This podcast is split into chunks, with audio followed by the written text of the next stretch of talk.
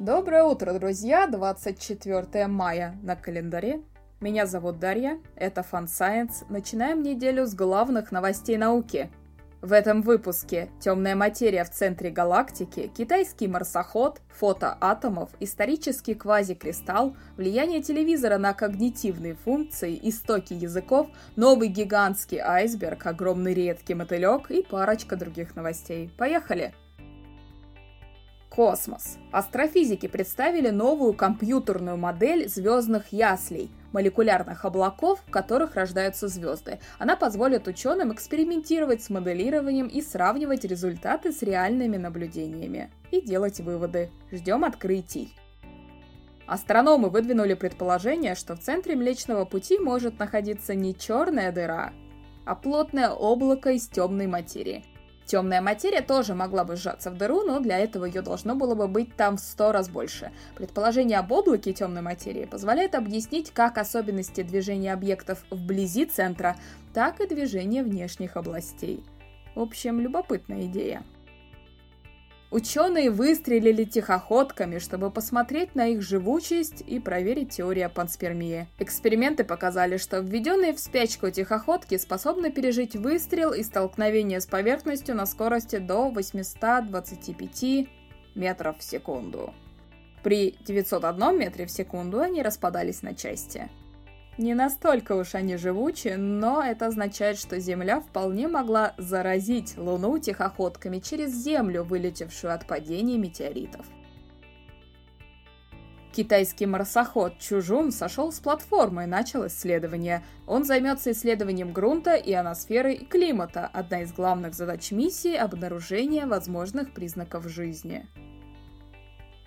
Роскосмос выделил средства на первую российскую миссию к Венере. Россия потратит на начальный этап первой в своей постсоветской истории миссии на Венеру 318 миллионов рублей. Общую стоимость программы оценивают более чем в 17 миллиардов. Запустить станцию Венера-Д хотят в 2029 году.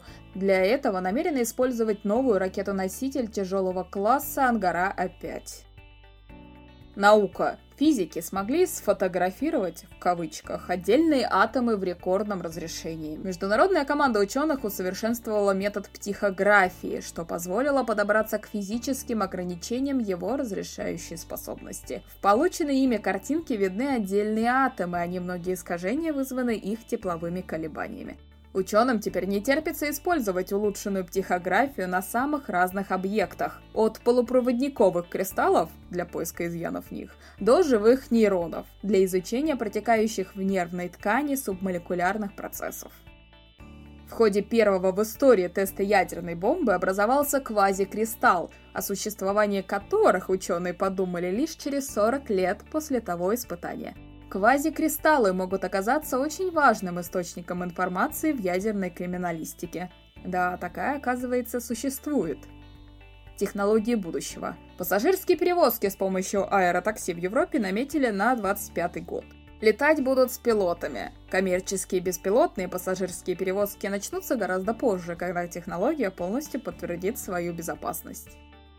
Медицина и психология – Мужские половые клетки влияют на иммунный ответ женского организма. В какой-то мере они убеждают организм принять беременность. Получается, качество материала важно не только в оплодотворении, но и в наступлении беременности и рождении здорового ребенка. Иммунный ответ матери играет роль и в выкидышах, и в преждевременных родах, и в мертворождении. Теперь мы знаем, что проблема может быть не в матери, а в отце.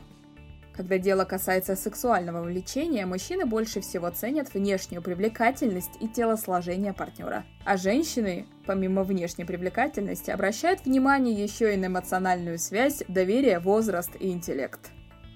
Ученые выяснили, что продолжительный и даже умеренный просмотр телевизора ухудшает когнитивные функции человека примерно на 7% в течение 15 лет, а также влияет на объем серого вещества головного мозга – при этом разнообразие телепередач не влияло на состояние участников, как и физическая активность. Занятия спортом не улучшили когнитивные функции и не снизили риск деменции.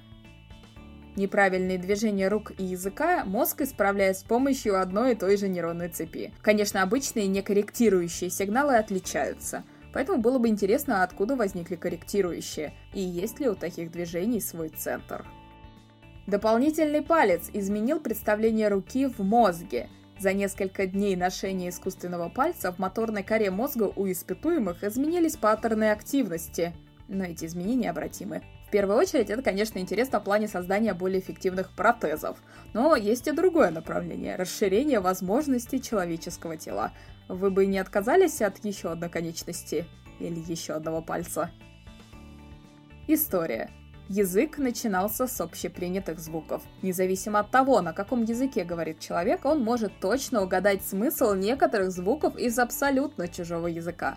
Например, по звучанию слова sleep – спать или сон, очень многие точно угадывали, что речь идет о чем-то связанном со сном. Точность догадок составляла 98,6%, ну, то есть почти 100%. Вообще, лучше всего о значении звуков догадывались в таких словах, как eat – есть, поедать, child – ребенок, tiger – тигр, water – вода. А хуже всего в указательных местоимениях типа that – этот, и прилагательных типа dull – тупой. Как в прямом, так и в переносном смысле. На азиатской шелковой миниатюре конца 15 века ученые нашли древнейшее изображение гориллы. Вероятно, художник видел примата вживую, а это говорит о том, что еще до европейцев между Восточной Африкой и Центральной Азией была налажена торговля или обмен. Планета. Оказывается, кислород и помогал, и мешал развитию многоклеточных организмов. Лабораторные эксперименты с дрожжами показали, что низкое содержание кислорода тормозит увеличение размера, а вот высокое содержание или вообще полное отсутствие кислорода провоцирует увеличение размеров организма с одной и той же скоростью.